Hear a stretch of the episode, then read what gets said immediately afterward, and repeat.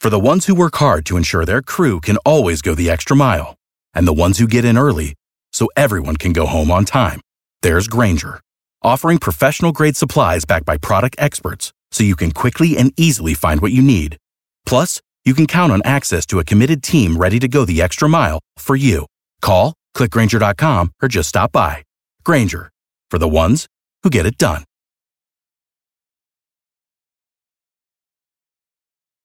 Every team, every topic, everywhere.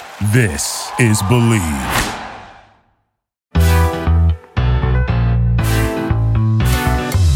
Hey there, Fangirl Nation.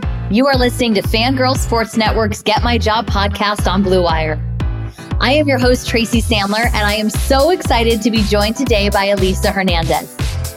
Elisa is the host of the podcast Sportsish on the Believe Network a field producer for Spectrum Sportsnet LA covering the Los Angeles Dodgers, and is a host, editor, and producer at NFL Network, working mostly with NFL International.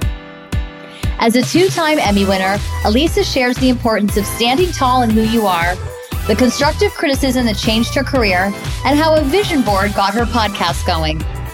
Elisa is candid, inspirational, and funny, while she and I talk all things Dodgers, obviously. You're going to love this episode, so subscribe, rate, review, and enjoy. Elisa, thank you so much for joining me for Get My Job today. I've been so excited to talk to you. I'm so excited to be here. Honestly, honored to be part of the podcast because I see the posts that you do on Instagram and I'd be a little jealous. Like, I want to be on there, I want to be showcased. oh, well, fantastic. Well, we are very happy to have you on. And then for those of you who don't know, Elisa and I uh, talk about bedazzling Dodgers jerseys on Twitter like all the time uh, because Elisa is a field producer, for the Dodgers and Sportsnet LA. I am just a full on Dodgers fangirl and um, love them all so much. So just every night, it's like, whose jersey are we going to bedazzle next? So that's right. Um, next up, we'll have our bedazzling party. Oh, yeah. uh, but but today's podcast that we can talk about jerseys for sure uh, is about you and your journey. So I would love for you to start just kind of by taking us through your professional journey to this point. Yeah, you know, that's a, a loaded question because my journey has been very hard and unique. And, but you know, it's one of the beautiful things of our industry. Most places when you want to decide on a career, it's a pretty straight line to get there. You know, mm-hmm. you want to be a doctor, you go to med school, you do your residency, all that stuff, your fellowship. You want to be a lawyer, you go to law school, um, you pass the the LSATs, I believe it is. Um, you pass the bar. There's a straight line on how to get there. And I feel like for sports media, media in general, it's really what you make of it. It's really mm-hmm. the effort you put in, it's what you get out of it. And you get obviously discouraged when you see other people advance faster than you or you see people in different positions. I would have been great at that or you're always second because someone else was just, you know, 5 seconds faster than you. So it can be discouraging at times, but my career has been very full circle up to this point. And I say that because so I went to USC mm-hmm. and being at USC really fast tracked me in a way where, you know, I'm covering the Lakers, I'm covering the Sparks, I'm covering the Kings, the Clippers. And I'm in this pool with ESPN, ABC7, KCAL 9, CBS, Fox Sports. And you're exposed to all these people. And it's, again, it's up to you to make those connections. If you just go to those games, interview the players, and go home, that's not going to get you far in this industry because you need to talk to everyone. You need to talk to the beat reporters. You need to talk to the play by play guys. You need to talk to the staff. You need to talk to the players. You need to talk to the trainers. You need to talk to PR. Like, you need to talk to everyone. So you can't just be comfortable being in your own world when you go cover events. So, my being in that kind of area, I've met a lot of people and I got a lot of internships through that. And it's full circle for me for the first time because my intern coordinator at KCAL 9 mm-hmm. when I was a junior ended up leaving to a new station called Time Warner Cable, which is now Spectrum Sportsnet, which is now home to the Dodgers, home to the Lakers, home to the Sparks, home to the Galaxy. He left at that time. I was a great intern, or I like to think I was. So I'm sure you were, I have no doubt. when I graduated college, I sent him a message like, "Hey, I just graduated. I wanted to say thank you so much. I noticed you got a new job at Time Warner. Congratulations. If there's any any openings, I hope you think of me. You know, I'm coming out of college. Like I'm trying to get a job right mm-hmm. away. Now my dream is always to be on camera. Okay. But life takes you different directions. At the time, you know, my family was just more important to me at the time than my career. And I don't regret that decision because I'm a big family person. And I wanted to stay close to home. And so he got back to me and said, Yeah, sure, you know, we need someone in our studio operations department. Just so you know, that's not on camera. It's just like studio ops, which is like audio two, camera, lighting, you know, runner, prompter. And I was like, I'll take it. I'm making ten dollars an hour. He offered me like seventeen, and I was like, "Oh my gosh, I will take it." exactly, exactly. So I went there. I worked there for three years. During that time, I also got an opportunity to return to NFL Network because I interned at NFL Network as well. Okay. And the only position they had was as ticker operator. So the thing that scrolls at the bottom of the screen at NFL Network with the matchups and the DJs breakdown of the top 20 prospects, I, I, was in charge of inputting all that and correcting, you know, spelling all that and doing breaking news hits and news alerts and all that stuff. That's where I started at NFL Network. And now I am a producer working for the NFL International Department, editing, creating story boxes for Canada, UK, Germany, Mexico, um, UK as well as here in the US. And so I've kind of find my way up as much as I can. But I'm a big believer in taking opportunities when they come to you. That job at Spectrum Sportsnet ended up getting me my first Emmy because I worked on a show for Lead Off LA that won an Emmy. And so I ended up getting one and I was, I think I was a prompter. I was stage manager technically, but I was like doing prompter and all kind of stuff. And so I remember when I won the Emmy, I you know, I'm thinking there's supposed to be this big show. And I remember telling my mom, like, oh, like, I think you have to pay for it. But I don't, so I don't think I'm going to get it. And my mom's like, I'm sorry. What? I was like, I was like, keep my, I'm coming out of college, guys. Okay. $300 is a lot. Right, so I was like, I was like, I don't know. Like, you know, it costs money. Like, aren't they supposed to be free if like, you were really, if you were really meant to get them? and my mom's like, yeah, we're we're gonna get that. So you know, my mom and, and uh, good being the baby of the family fashion bought me my first Emmy. That's what I didn't that. So in in you won the Emmy and then you have to pay to actually get the Emmy? Yes. So you technically get the, the title and the acknowledgement of winning the Emmy. Okay. Um, but then there's like a fee attached, like to pay for it to like get it shipped and all that stuff. Oh, and okay. yeah, yeah, to get it, to actually physically get it. And so my mom was like, "You're crazy! Like you're getting this." And so I was like, "Okay." You know, it's funny. I don't, I don't know if I'm allowed to say that, but I'm just going to be honest with you. but um, so my Emmy came, and when I saw it, it really put things in perspective for me in the fact that I'm working in LA. I'm coming out of college. I'm working with this crew. I need to take this opportunity to continue to evolve and continue to meet people, continue to talk to people.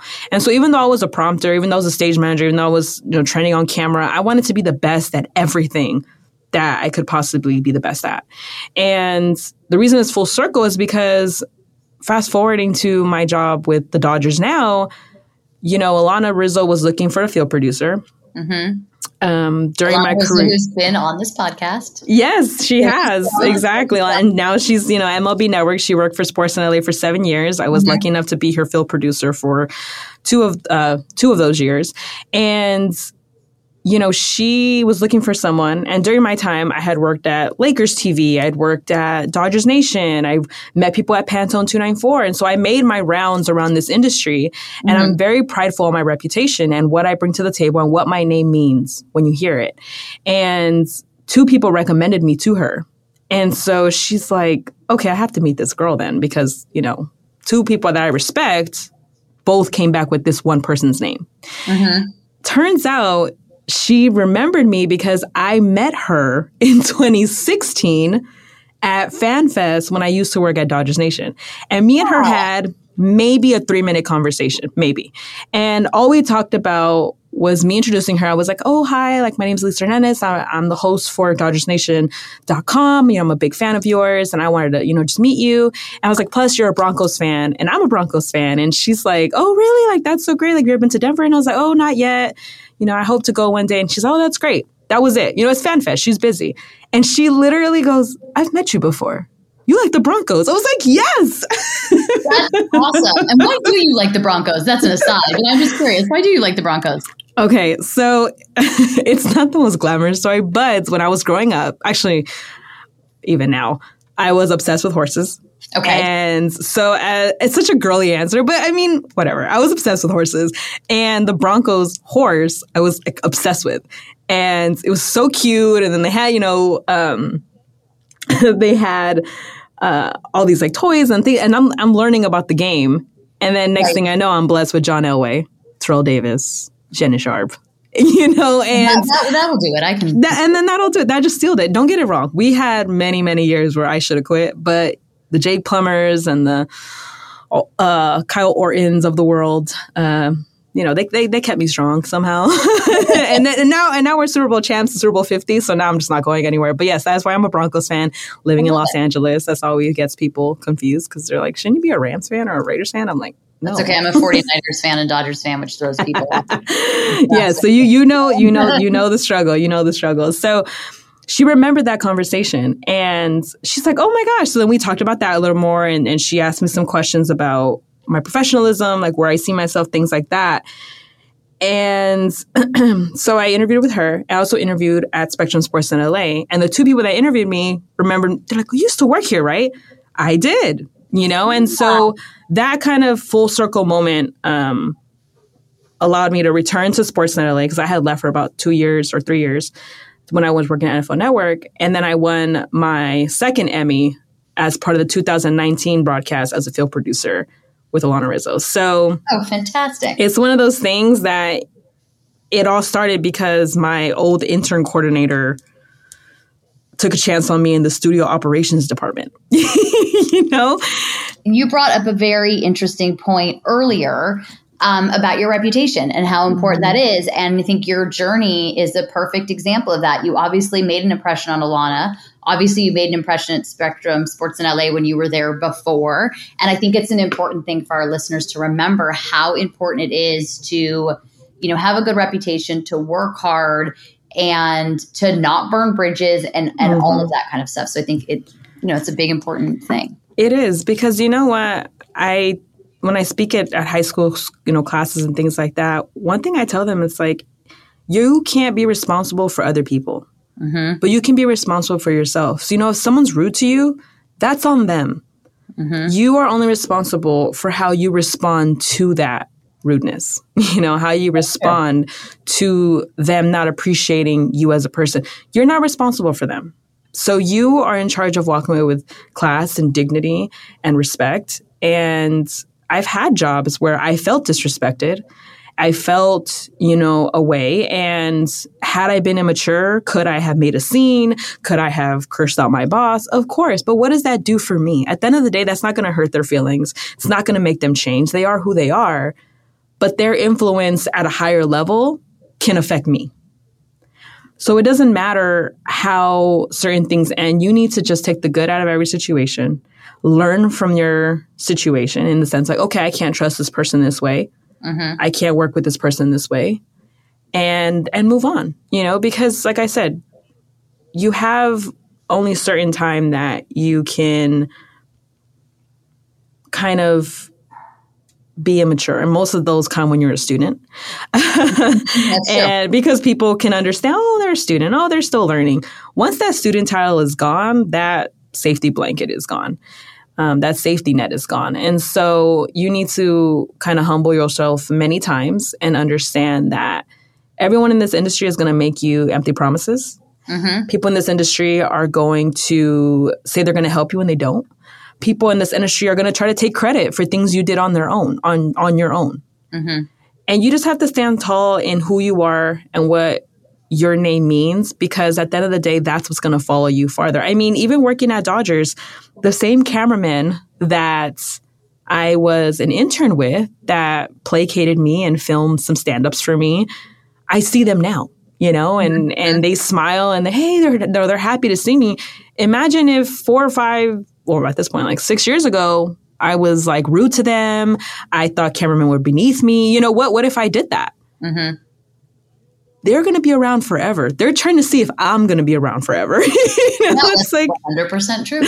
And so that's one of the things that I made sure that I treated everyone with respect and I try to learn everyone's job because again, like trying to be an on-air talent, lighting is super the lighting guy is like your should be your best friend. Mm-hmm. The camera guys as well, the audio guys as well because they bring you to life and they make sure that you're okay on camera. And you have to take care of them because you want them to take care of you as well. And so that's one thing that I learned in my career and it's it's a nutshell of everything that I've done and obviously now taking uh, breaking into the podcast world with my sports-ish podcast on the Believe network and that's a new frontier for me. And trust me, I've been I've been listening to you, trying to get some tips on on how smooth you make your voice and your transitions are so clean. Like uh, because it's definitely an art form, and I have a a new found respect for podcasters. Mm-hmm. And it's interesting because I was an editor for many podcasts at NFL Network around the NFL, Move the Sticks, the R&B podcast, Dave Dameshek pod, uh, podcast, and I never realized like, oh my gosh, they do so much work to put this on. and so that's a very good point. Yes, I, I respect everyone. Uh, I know it's a long form answer, but yes, that, that is not the, at all. that's actually, a nutshell of my career so far. well, and you've transitioned into. I have a I'm going to get back to, I want to talk about, you know, last season and COVID in the World Series and all the mm-hmm. things, but let's talk about the podcast first, uh, mm-hmm. because first of all, congratulations. Um, as you, you, just said, it is a lot of work putting on a podcast. It's not an easy thing to do. So mm-hmm. congratulations for the new pod and doing that. I'd love to know a little bit about how that came about and kind of what's been the biggest surprise for you so far in podcasting. So, first of all, thank you. and um, basically, it's going to sound really weird, but my sister is really big on vision boards. Okay. And she's been trying to get me to do one forever. And I was always like, yeah, yeah, whatever, I'll, I'll do it later. so finally, she's like, you need to do this. You need to sit down and like just, she's like, it's, she's like, okay, if you don't want to believe in the fact of manifesting, whatever, but you need to really put down your goals because you'll be surprised what they are. And I'm like, all right, fine. Now, I am a true believer in manifesting. I mean, I am a believer in like saying things out, out, out loud and hoping that it comes true and also working towards that goal.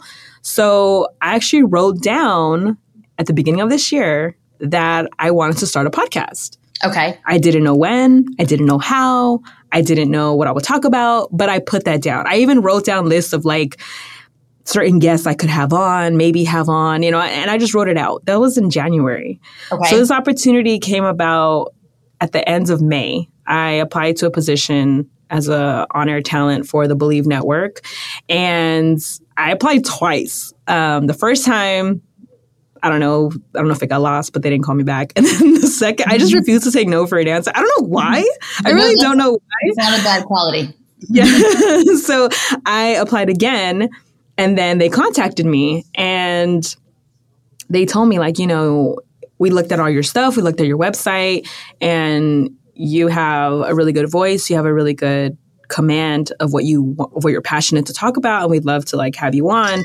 We need you to come up with an idea for your show. And so sportsish came about because i'm a big believer in athletes telling their own stories. It's a big, it's a big reason why I'm such a fan of the Players Tribune mm-hmm. because more and more athletes are realizing that they have so much power to control their own narrative without having to trust it to a third party. Mm-hmm. Now, they also need us to maybe cultivate it a little more or, or define it a little more, but I like the idea of athletes speaking in their own words. And so I my the, the premise of my show is basically to talk to athletes, current, former, um, men, women, different sports, and either talk to them how they're able to stay at the top of their game or how they're able to transition out of the thing that they thought was going to last forever.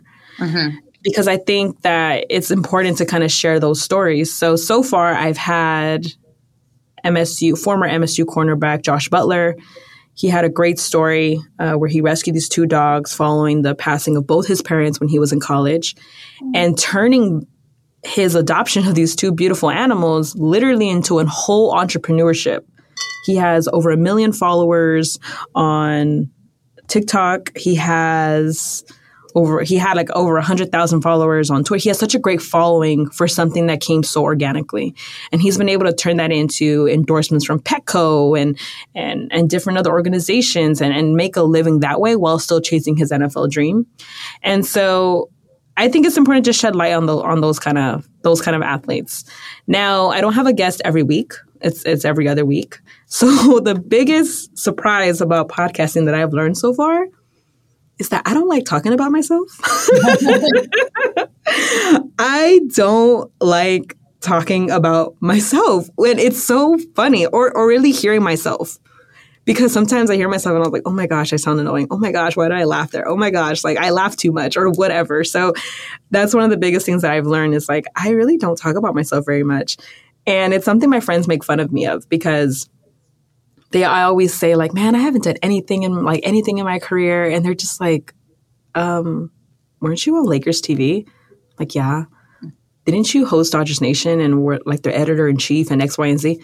Yeah. Don't you work for the Dodgers now? Yeah. Don't you work for NFL Network? Yeah. So what are you talking about? you well, know, we are all our our, our toughest critics. Yes, we are. So I'm, I'm, I'm trying to get better. So I, you know, it's see everything happens for a reason. So you, you're this podcast came at the best time because it's kind of forcing me to open up and and kind of tell a little more about myself. so which I think is important. That. It brings up the point of for all of us, we have to be our own best advocate, and we have mm-hmm. to kind of have the confidence and it's not easy and it's certainly not every day and you're no one no one wakes up every day and is like i'm great like no one feels i've done so many wonderful things but we do have to be our own best ad- advocate and have confidence in what we've done and, and what we bring to the table mm-hmm. Uh, mm-hmm. and who we are and it's such an important part of this business and about life it is it is you know and it's funny because in an interview get me in an interview oh i'm i'm humble bragging all day. But if you just ask me, I'm going to be like, oh, you know, I, I work for the Dodgers. It's no, no big deal, you know? And they're just like, I'm, I'm okay. Can you speak up? What did you say?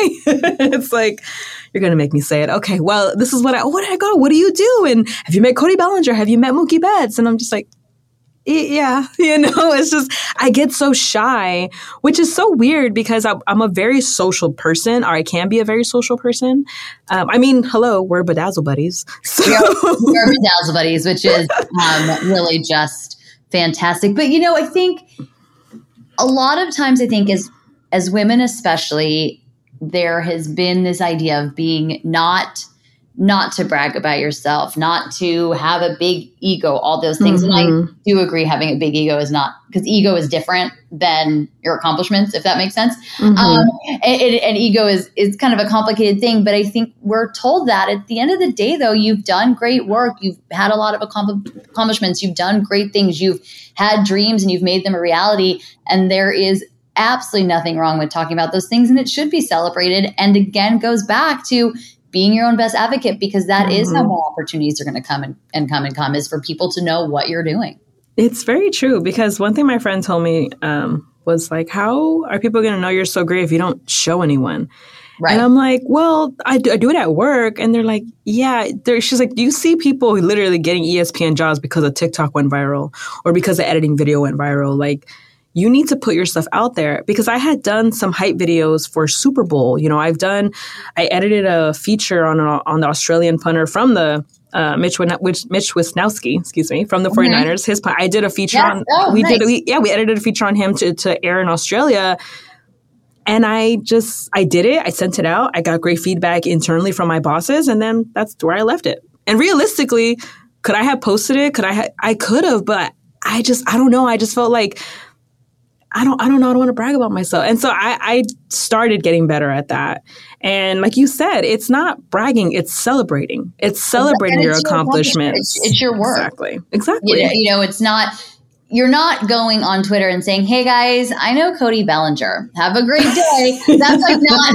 that's like not. Which, by the way, you know, I'd be like so into that tweet, but I understand that like other people maybe not. So that's different than hey guys, just wanted to show you this hype video I did for which which which Wishnowsky that's going to air in Australia. Like, I'm really proud of it. Would love to hear your feedback. You know, that's a different. Yeah. It's a totally different thing. Yeah. Um, and I think that's something we all have to get comfortable with. And mm-hmm. I think it, you know it's something we all have to work on. But it's important to mm-hmm. share your work and celebrate your work and and be mm-hmm. proud of your work. Mm-hmm. No, I, I, I agree. I'm learning. I'm learning. and so kind of along those lines, speaking of good work. Um, so obviously last year during COVID was a very strange time for mm-hmm. everyone, for sports, for baseball. Uh, but the Dodgers did win the World Series, as they anybody did. who follows me knows very well.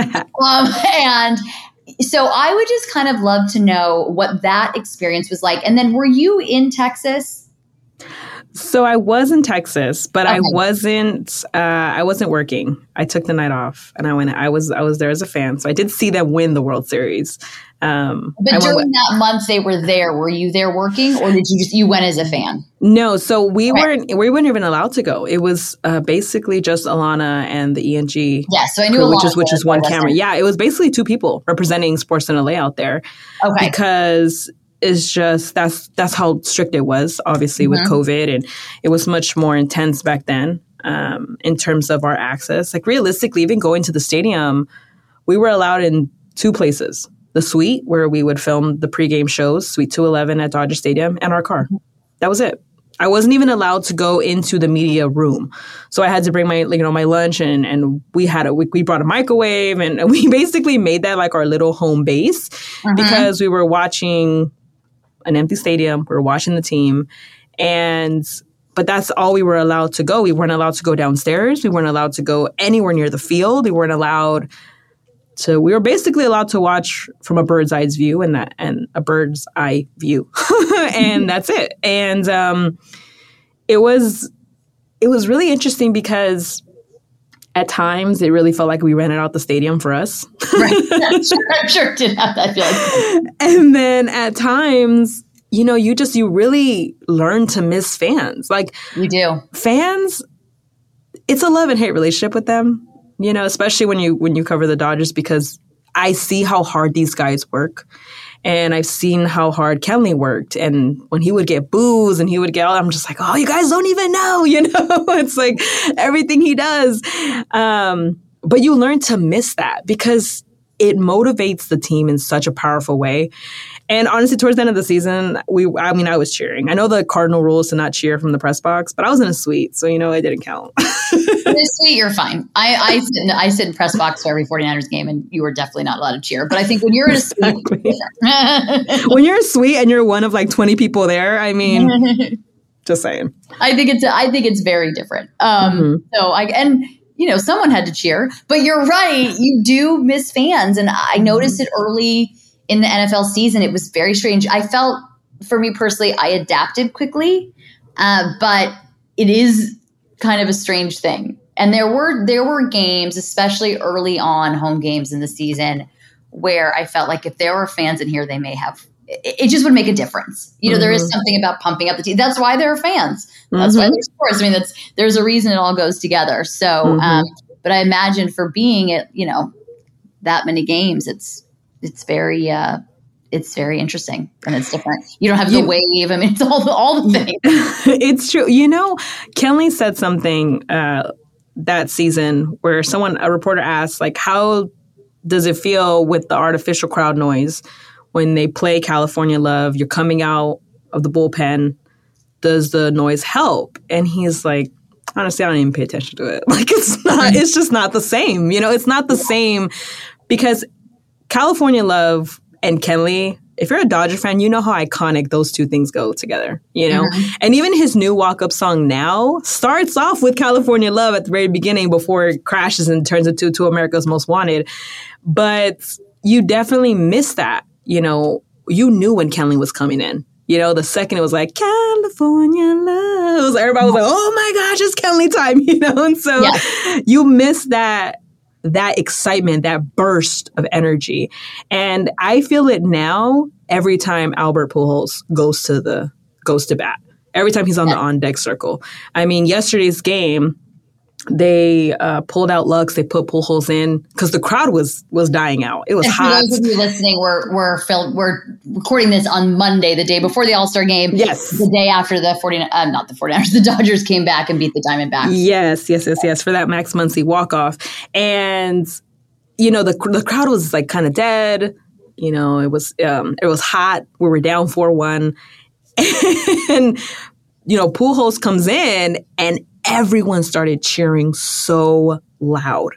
Like everyone got up off their feet, you know, and it's like that's why you need fans, you know, to pick your team up at home when you're facing a 4-1 deficit in the 8th inning. You know, that that's the beauty of sports, that's the beauty of fans, the beauty of of honestly just having a full capacity stadium right now. Um, it's definitely something we missed last year. And that's why when people say, like, oh, the 2020 is the Mickey Mouse championships, like, I'm sorry, but it was really hard for them to win that World Series. I think in some ways it was harder. They had yeah. games, but you the circumstances were much more um, adverse. So, yeah. oh, there's no five game losing streaks allowed. Are you yeah. kidding me? so I think it's a it's a different thing. Well, speaking of fans, I want to go back for a minute. Um, you were in Texas when they won. I was at games one and two, but I was not there when they won. Mm. Can you talk about a little bit about when you put the fan hat on and what that experience was like to be there? You know, I had to have both of them on at the same time because uh, when I, I know I put on my Twitter that I was flying out to Texas, uh, Fox Sports Central Texas reached out to me and they were like, "Hey, like, can you come on the show?" Uh, when you land. And I was like, sure, you know? And so uh, I had to be professional for like the first half. And then it's like I took my professional hat off and then I went to the game. And I haven't done that since 2017, like 2017, 2018, uh-huh. maybe, um, where I was just allowed to be a fan, you know, just cheer as loud as I want, cry, you know, um, boo, like just, just be a fan fan. And it's rare that I get to do that because I've been working in sports so long, because I've covered so many sports. And it's one of the things that it was such a beautiful moment for me and my sister because my sister is the true Dodger fan. I became, I'll be, I'll be honest, I didn't become a real Dodger fan until probably till 2016. And my sister was a Dodger fan years and years before that. And so I went to the game with her and some of her friends. And when they won, having Julio close it out, Mookie and Barnes getting us on the board to get the win, we cried. like we legit cried. And I was so happy for this team. I was so happy for Dave Roberts. I was so happy for Kenley and Kershaw because my professional side, knowing the work that they put in, the sacrifices they have made, it just made it better to watch them win that. And I was really happy that I was able to see them uh, get that World Series trophy in Texas. And it was something I never forget. And on top of that, while I was, it was the fifth inning, and I got a text from one of my friends, and they're like, Hey, are, are you in Texas? And I said, Yeah, I'm at the game. And they're like, Oh, well, I have a friend that does SEN radio in Australia, and they're looking for someone to, to go on the radio and talk about the game. Like, can you do it? oh, that's awesome. Like, and I'm like, right now? And he's like, yeah. And keep in mind, in that in Globe Life uh, Stadium, it's really hard to get reception, and it so really it's really hard. And so I'm like, okay, sure. So I, of course, don't want to miss any of the game, but I also can't be on this phone call doing this interview at the you know in my seat. So i had to go out and i'm like watching on the tv and nothing's really happening. And so i go on i do my radio hit and i'm talking about the atmosphere and urias and kershaw and what this means for him and things like that. And then they're like okay we're good. I was like okay bye. And then i just hung up and then ran right back to my seat uh, in time to see the runs come in. So i didn't really miss anything. But um, it's a constant in and out but it was something i'll definitely remember forever um, good crying story. This is not about me, but I think this is sort of funny and I think we'll laugh. Is I was at opening day, um, obviously for the ring ceremony and mm-hmm. everything. Mm-hmm. Um, I cried the entire ring ceremony. Then went on my Instagram story. I was like, "Hey guys, I'm going to be posting." all the things from the ring ceremony, the videos, the raising of the flag. I cried the whole time and then I started to cry again while telling everybody about how I cried. it's emotional. Okay, it's emotional. It is emotional. It, it is emotional. It is emotional because you're just so happy for them. Like, because again, like uh, covering this team, I seeing the work they did, seeing what happened, you know, the prior years, losing to the Cubs, losing to the Nationals, um, being cheated by the Astros. I mean, it's just. Oh, don't even anybody who follows me. exactly. But it's like seeing them go through all of that. Everyone that they had lost to in the postseason went on to win the World Series. Mm-hmm. And it was just so heartbreaking to see them go through those moments. And then to finally have them uh, win it, especially when the year before they got knocked out so early on after having an astronomically statistical season was heartbreaking. I remember going into that clubhouse and everyone is just they're like almost they're like stunned almost like what just happened? Like did Howie Kendrick really just do that? Like I was dressed because uh, we had to change, you know, when to prepare. This is post pre COVID. Mm-hmm. Um, we had to get changed to different clothes because you know they're going to be dumping beer and water and all kind of things. And so I literally went to go change, and then I come back, and it was like Howie Kendrick did what he did, and I was like, what? was, I was at that game. I was yeah. like, what just what, what, what what like what just happened? Did how I cried, by the way, I just, cried then too, but very was different. that former Dodger on current Dodger crime? Like what what just happened? And so then, you know, I didn't want to go in there with like my swishy shirt and my hat, so I had to go change again.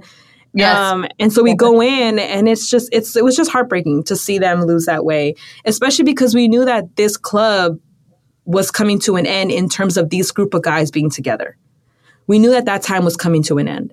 And if you've covered the Dodgers, you know how crucial Kike was and how amazing it was to have, you know, Rich Hill at the time and um, David Freese was there. And we knew that, you know, Taylor and everyone like Turner contracts and things like that were going to come into play very, very soon. And you just really wanted those group of guys to win one together because they built this team over and over and over and they kept winning the NL West and they kept getting into the playoffs. And so they just needed to pass that hurdle. So when you saw them do that, after all the obstacles that they faced, was just, it was amazing to see as a fan, as a professional, and just as honestly a sports uh, enthusiast of baseball.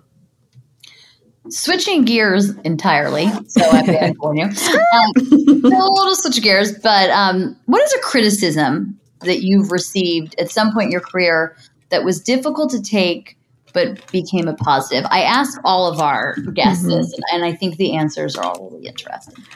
You know, it's enunciating. Oh, that's interesting. See? Yes, that's yes, that is uh, that's one of the constructive criticisms that I received was Elisa, you need to enunciate. And I don't know if you saw, I actually tweeted about it today that English is my second language. Mm-hmm. And I learned Spanish first. I'm Salvadorian. Okay. And there's some words that even now I don't know in English. and I've lived here. I was born here. I lived here my entire life. Mm-hmm. And there's some words that I still don't know in English. I, it's funny. At this point, it's many, many years ago.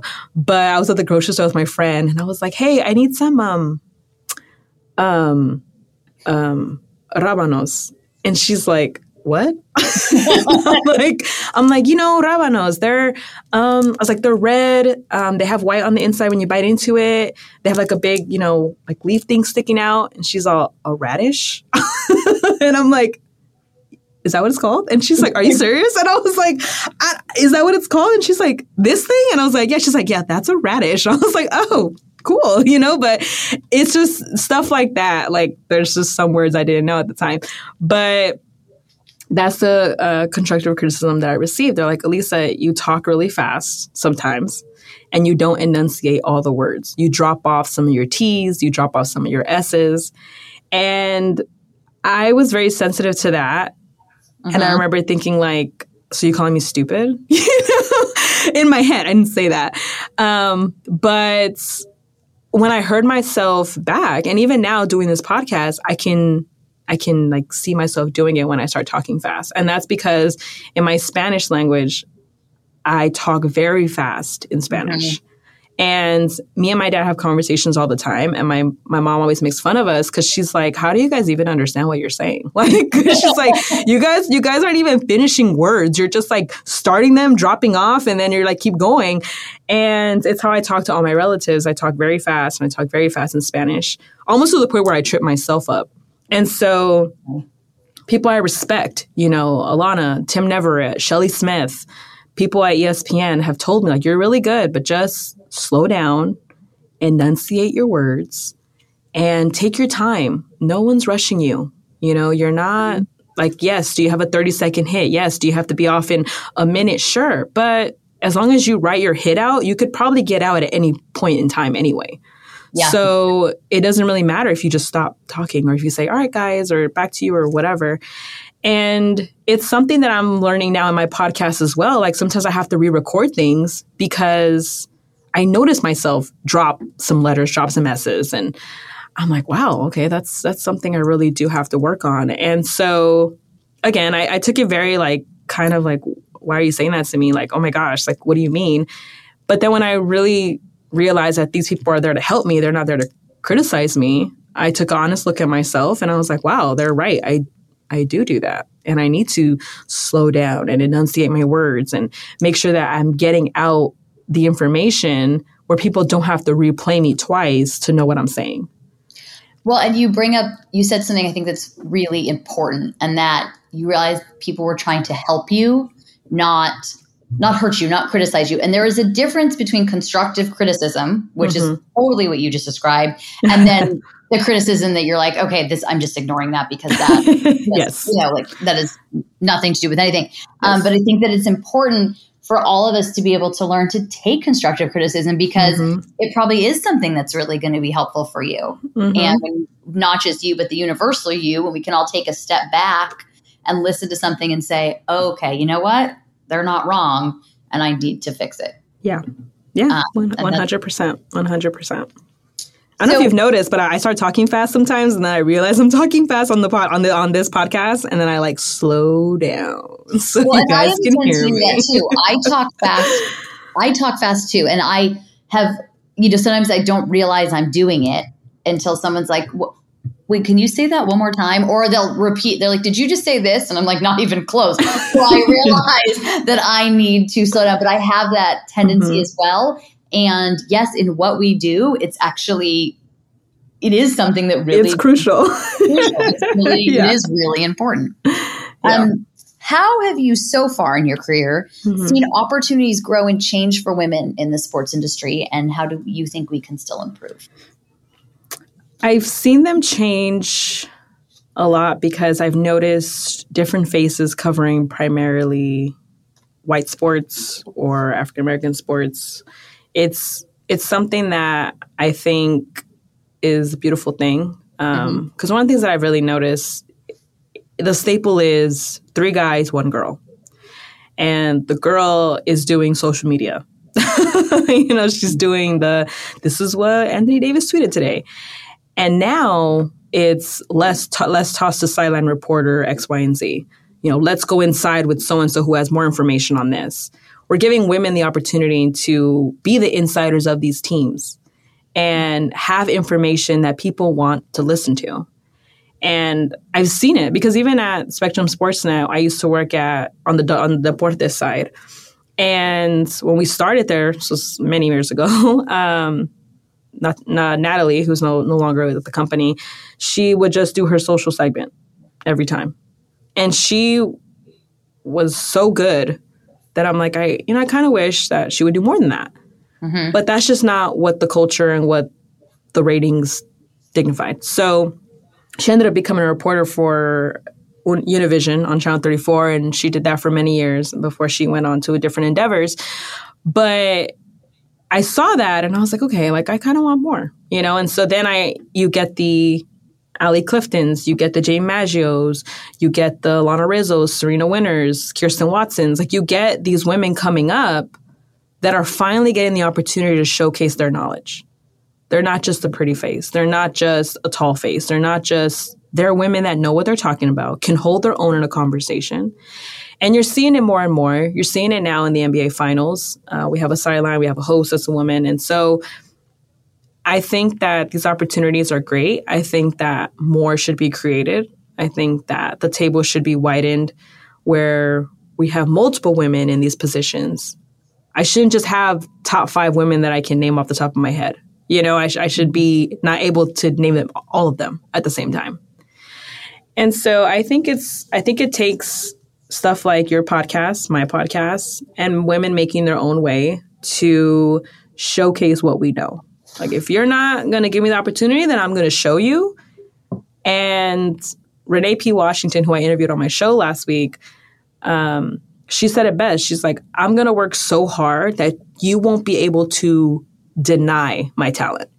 Mm-hmm. You won't be able to shy away from my talent because it'll be too it'll be too big that if you're ignoring it, people are going to know that you're ignoring it versus you claiming you just don't see it. And I just think that it, it's stuff like this, like your great podcast of, you know, how to get my job and how should you get your job and kind of that aspect of informing people that it's going to be hard, but opportunities are going to come. You know, you just have to be ready for those moments and make allies everywhere you go and understand the nature of this business.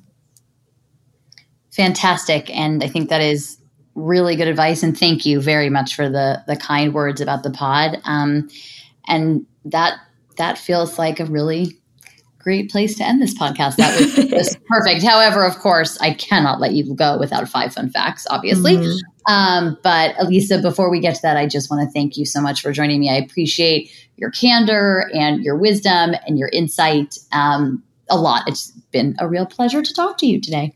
I appreciate it. Thank you, everyone, for sticking through and listening to both of our voices going back and forth. The bedazzling sisters are in the building. The bedazzling so. sisters. I mean, we should become. The, we might need to trademark the bedazzling sisters. I'm just saying because you know, Muncy, Muncy deserves a bedazzled like suit. Oh, a suit, got a suit would take us like until like three seasons from now, but we can do it. But a Max Muncy bedazzled suit does not sound terrible. At all. I'm actually now imagining Max Muncy in a bedazzled suit, and I think it's fantastic. Um, so excited about that. Um, but before we go and before we bedazzle, first we have to do five fun facts with Elisa Hernandez. Number one, what is your favorite moment in sports? My favorite moment in sports has to be Kobe's 60 point game at Staples Center. I say that because it's one of the few times I was able to take off my professional hat and go as a fan.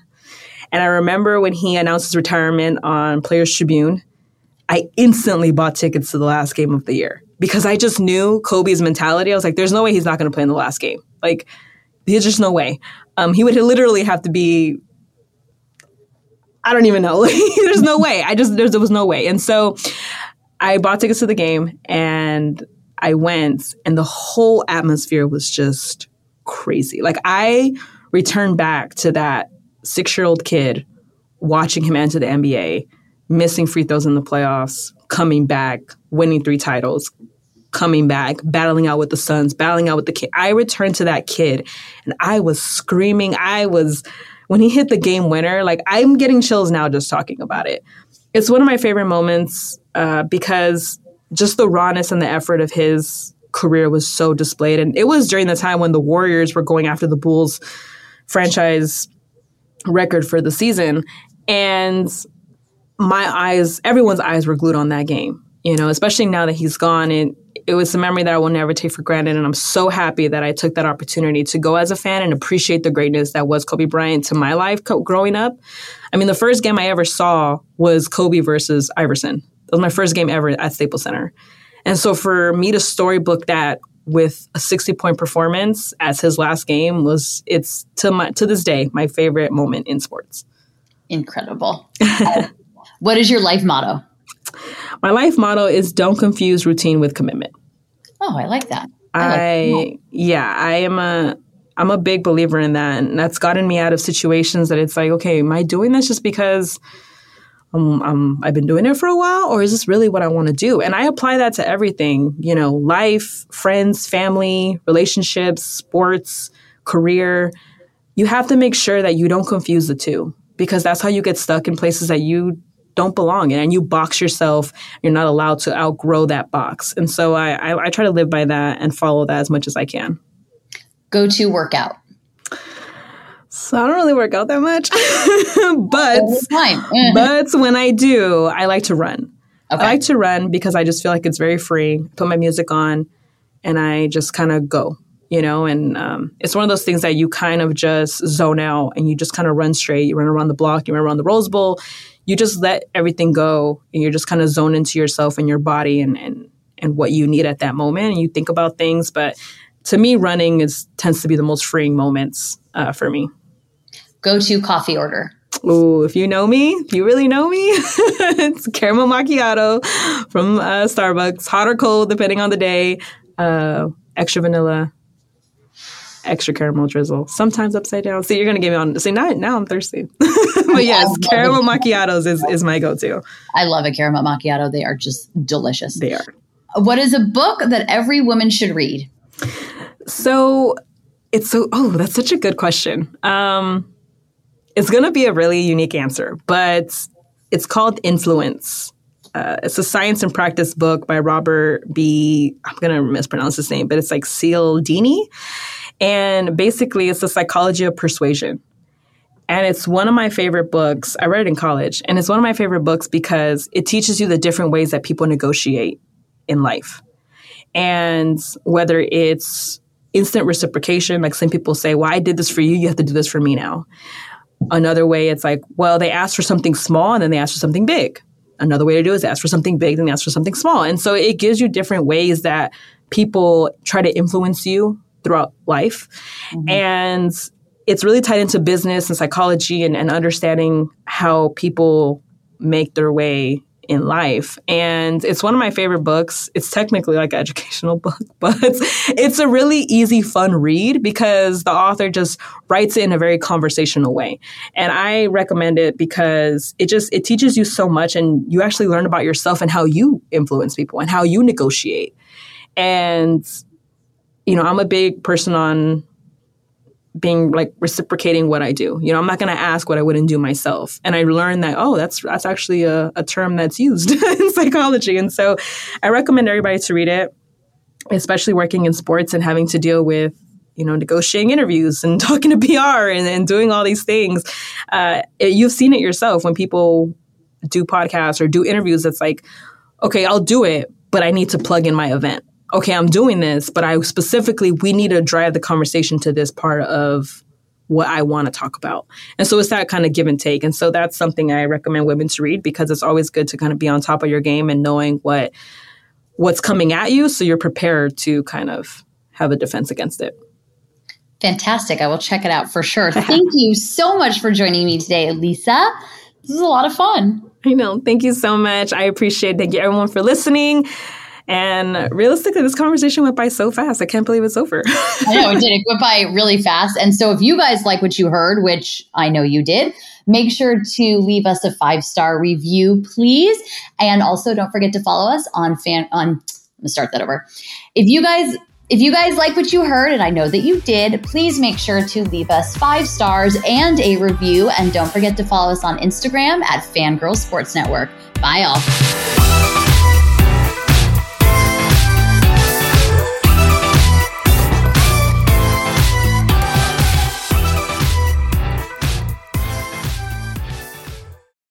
Without the ones like you, who work tirelessly to keep things running, everything would suddenly stop.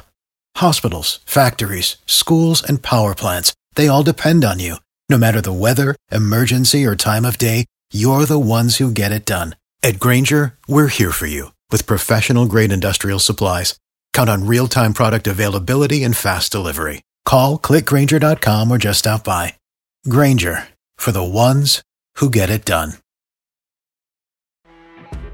You know, when you're listening to a true crime story that has an unbelievable plot twist that makes you stop in your tracks? That's what our podcast, People Are the Worst, brings you with each episode. I'm Rachel. And I'm Rebecca. We're identical twins who love true crime cases that make you say, didn't see that coming, and we hate the people responsible for them. Listen to People Are the Worst now on Apple, Spotify, or wherever you get your podcasts.